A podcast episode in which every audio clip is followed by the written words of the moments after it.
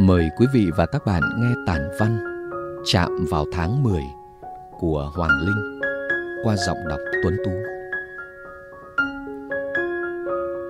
Theo mẹ ra đồng, tôi thích thú mon men bước chân trên những bờ ruộng đất ướt nhẹp. Cái thoáng đãng, cái lạnh xe xẽ của những ngày thu rất thật thu, mang đến cảm giác khoan khoái dễ chịu. Ngẫu hứng đầy con trẻ, Tôi đưa tay đón bông lúa chín chĩu hạt vàng óng uốn cong vòng như lưỡi câu. Những hạt lúa căng mẩy, lít chít lọt thỏm trong lòng bàn tay, vẫn còn ướt rượt nước mưa từ cơn rông gió đêm qua, khiến lòng tôi bỗng có cảm giác như đã chạm tay vào ký ức tháng 10, dung dị, ngọt ngào, sâu lắng. Vẫn biết, quy luật đất trời mở ra một vòng tuần hoàn, xuân, hạ, thu, đông mỗi mùa có sắc, có thanh, có hương khác biệt. Vì thế mà hồi ức, kỷ niệm, yêu thương mỗi người mỗi khác. Nhưng có những khi, trong một phút siêu thực nào đó, tâm trí lại ngẩn ngơ tự hỏi, tại sao nhất định phải là bốn mùa mà không phải là con số nào khác? Nếu một mai, một mùa trong bộ tứ ấy biến mất thì sẽ ra sao? Tựa hồ như sáng nay, một sáng tháng 10, khi cơn gió xe lạnh lấn lướt những vạt nắng mỏng mảnh chạm đến bên hiên nhà. Tôi bất giác mỉm cười.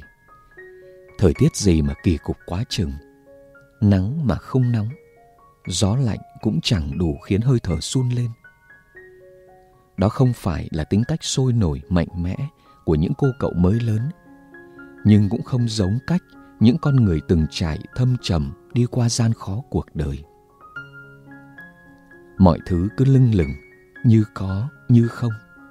Tưởng là vậy, mà hóa ra lại chẳng phải vậy.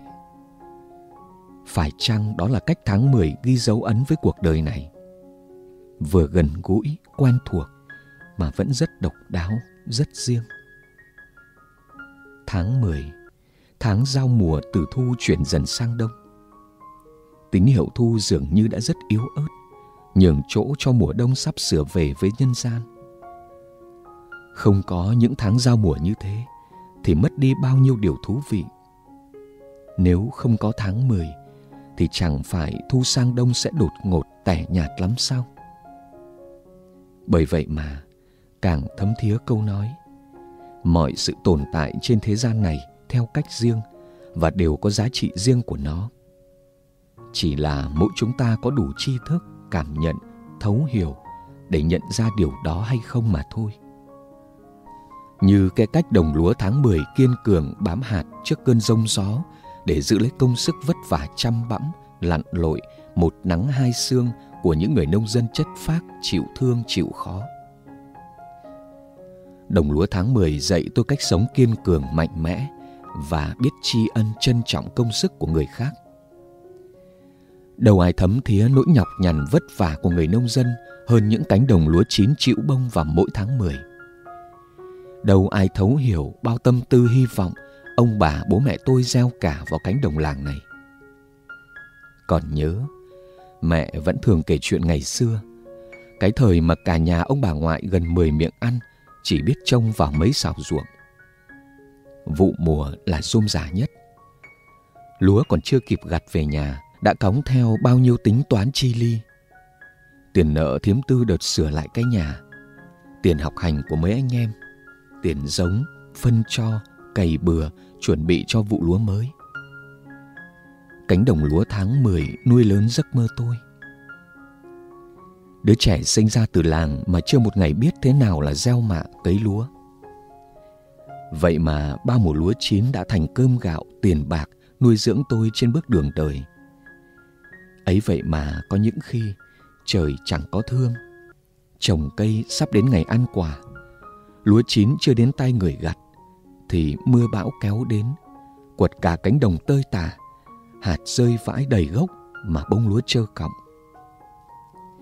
Đó là những ngày mà cả làng thấp thỏm lo âu, đêm trằn trọc không yên giấc.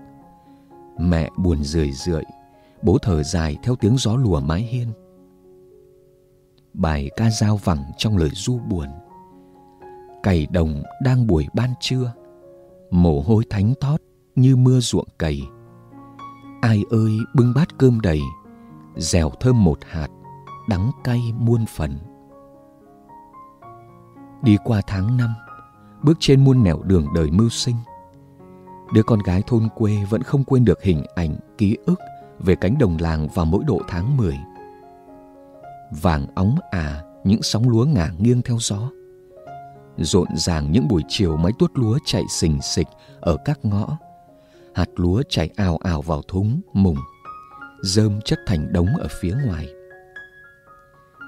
Cả làng có khi chỉ có một hai cái máy, nên nhà ai có nhu cầu phải đặt lịch từ sớm. Máy hoàn thành nhiệm vụ ở nhà này sẽ được kéo qua nhà khác. Những ngày tuốt lúa, nhân lực cả gia đình đều được huy động. Tuổi nhỏ làm việc nhỏ, tùy theo sức của mình. Những bữa cơm gia đình ngày mùa thường được dọn mâm muộn hơn so với thông thường. Mệt, đói mà vui vẻ hạnh phúc bích chừng nào. Giờ đây, cùng với sự phát triển của đời sống xã hội, trên cánh đồng lúa tháng 10, sự xuất hiện của những chiếc máy gặt đập liên hợp, máy bay không người lái đã phần nào giúp người nông dân phơi bớt đi nhọc nhằn lam lũ. Năng suất, giá trị kinh tế tăng lên. Nhưng có một điều bất biến theo thời gian. Đó là giá trị của những giọt mồ hôi rơi xuống cánh đồng, là bản tính chịu thương, chịu khó trong mỗi người nơi đây. Càng bước đi nhiều, càng thấy trân trọng cánh đồng lúa quê hương. Mùa vàng tháng 10 đã thêm sắc màu tươi tắn, bừng sáng một khoảng ký ức êm dịu, giản dị mà gợi thương, gợi nhớ.